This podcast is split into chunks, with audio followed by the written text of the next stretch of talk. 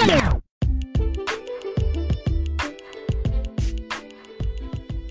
think the most underutilized and underappreciated weapon in the chiropractor's arsenal, I like that so much better than tool and toolbox, is the use of sustained pressure. I think a lot of times we undervalue sustained pressure and maybe we don't really comprehend what it's doing and how it's helping us, but more importantly, how it's helping the patient. The thing about sustained pressure is that there's actually two different applications of it. And so let me start by talking to you about the one that you're probably used to and probably aware of, and then I'll give you one that's a little bit a little bit different that maybe you're not so aware of. The first one would be the use of sustained pressure on the back end of the adjustment. In other words, it's the concept of thrust and hold. And this is a, a concept that's given to us in uh, the Purple Book. Uh, it goes into some detail as to the, the mechanics of why this works. Uh, but I think to, you got to take it back even further than that. The idea that Gonstead was doing a thrust and hold in a day and age when toggling was very popular. So there was a lot of toggling that was happening. And so he came up with this, or he, he decided, I guess, that he was going to do a thrust and hold, which made a lot of sense. And one way or the other, the thrust and hold and the knee chest table go hand in hand together. Whichever came first, I don't know. The DHS table probably came second. I imagine it was in that attempt to get a good thrust and hold that he came up with an idea of a better positioning for the patient, but I wasn't there. I don't know which one came first, but the idea of a thrust and hold works for us because once, once you make the adjustment, there are some soft tissues uh, surrounding the joint as well as the disc itself that's able to make a slow transition under pressure. And by making a thrust and hold, you give the body a chance to adapt to the new placement. And in that adaptation is kind of the secret sauce for being able to get faster results. Because if you're allowing the body to make that movement on its own, it's going to solidify the results of the adjustment and you're going to get more benefit from each individual adjustment. And so when you start compounding those, you realize that by thrusting and holding, you're going to take the amount of time it takes for that joint to get settled and to have some stay put value, and you're most likely going to cut it in half, maybe even more so. And so that's the reason for the thrust and hold. Uh, we also uh, see this in the fact that it provides better comfort for the patient as well. Toggling is very much not comfortable, um, kind of like having a hard piezoform. Can you make an adjustment with a hard piezoform? Sure, you can. Is it comfortable for the patient? No. And so then you have to ask if the patient is not comfortable, how effective is my adjustment going to be? Or maybe it is effective, but how much more effective would it be if I didn't make the patient uncomfortable? And that's the reason why patient comfort becomes such a huge issue with any adjustment you perform because the more comfortable the patient is when the adjustment's made, the better adjustment you're going to give, the more ability to thrust and hold. All of these things compound to make a more productive adjustment, to make an adjustment that's going to give more benefit uh, and, and, help them in the long run. And so, uh, one of the applications we often use with the thrust and hold would be found in, uh, in the acute patient. So if we if we look at the acute patient, there's a, a process, and I don't know how many schools teach this or how often people get this, but I do know that at Life University we actually had it as part of the curriculum. It was the week three lab that we would put everybody on a high low, and we had um, in the adjusting room we had these high lows. They didn't go up and down, but they were true high lows. And so we put the patient on the high low and we would practice the pumping action that we do. And so um, pumping is another variation of the same principle applied slightly differently. So in the pumping action, what you get is the ability to make a front side change. Uh, so we do this with the acute patient. And so when the patient when the patient's laying there, you, you apply a gentle force and you take it down as much as they can allow, and then you just simply hold it there. And the patient will slowly begin to relax underneath you. And I want to briefly mention that because that's going to be key something I'm going to talk about in just a little bit.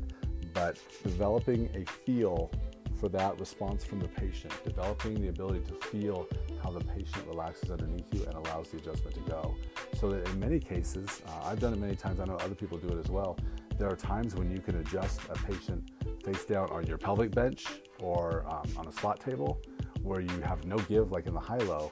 And, and this is more important when the patient is having um, severe pain from the translation, the movement of, say, an L5. When they're having that much pain that you put them on a high low, and even if you lock the high low, the cushion itself has enough give that it causes them some issues. So at that point, you can use a pelvic bench or a slot table, and you can adjust them there face down. But the best way to do it is not to give much of a thrust, but to simply apply pressure in the line of correction. And so this is something that if you don't have good palpation skills or you feel like you wish you had better palpation skills, uh, this is an area that will greatly grow your ability to palpate. Um, if you have somebody like this, and even if you don't, even if it's just somebody who's willing to volunteer um, to let you do some work, just just to practice, just to gain some skills. Especially if it's somebody, if you have somebody that you know you can adjust their L5 side posture, before you do that, put them prone and just feel how that thing moves and how it doesn't move. Uh, apply some pressure uh, in the line of correction, allow them to relax out from underneath it. If they're not relaxing out from underneath it, you might have the wrong line of correction. And so it really helps to build your skill as far as hunting, to find that line of correction, to find the uniqueness of that joint and how that joint on that person needs to move.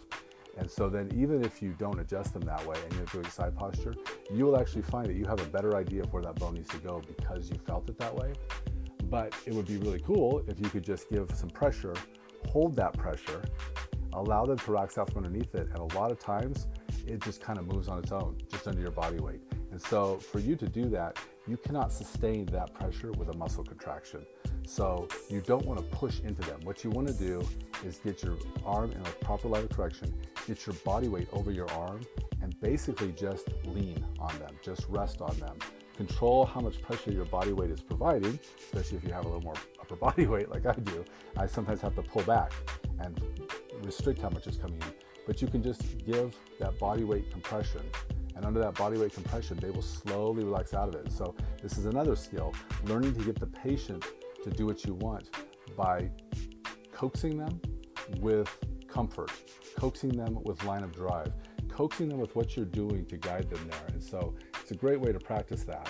And so, we do use that application uh, for the acute disc. Sometimes they're so acute. Or uh, here's a great example when the patient comes in and you realize there's no way I'm moving this. So you put a little bit of pressure on it. And about that time, the patient goes, Well, I've been putting heat on it all day long. And you're thinking, Well, no wonder. That explains everything. So in those situations, I'm going to end up sending them home, having them ice it for a few hours. Uh, four to six hours would be ideal. I could do four on the short end, but I'd really like six if I can get six hours.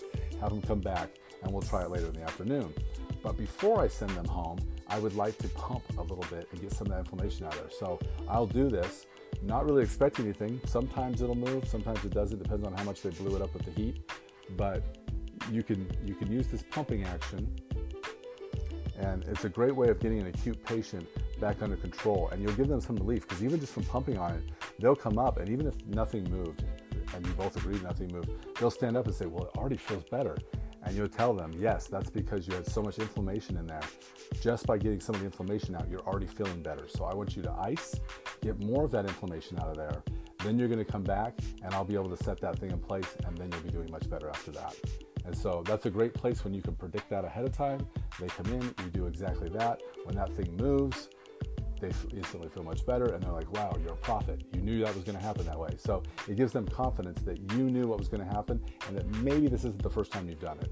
Uh, another little tip on those is that if they come in in six hours and it's still feeling really swollen and they're really sensitive, I recommend a pull move, but maybe not the way a lot of people do them. Um, it's got to be a pull move that has almost no rotation. And so this is something I'll probably have to make a video about at some point. Um, but it's got to be a, a, a, move, a pull move that has almost no rotation. So if your pull moves involve rotation, probably not the best way to do that. In that case, I would use a push move and I would use a lot of pelvic stabilization. And so, one thing I'll just briefly mention is that to me, the ideal ability to adjust doesn't mean that you have one push move and one pull move that you use on everybody. To really be able to adjust means that you have the ability to adapt your adjustment to the patient so that maybe there's more support on the pelvis, maybe you drop down a little bit. You can move your stabilization around, you can move your contact hand, you can move your elbow and your line of inclination. All of those things need to be adaptable so that, by my definition, if you're going to be a great adjuster, you need to be able to adapt to the circumstances to deliver almost any adjustment that might be called for at any time, rather than just saying, well, this is how I do it and I do it this way every time. That's good. That's definitely a good starting point. Everybody needs to reach that point. But from there, that's the next goal is how do I get versatility so I can adapt to my circumstances because that's the thing that's going to start to make a big difference.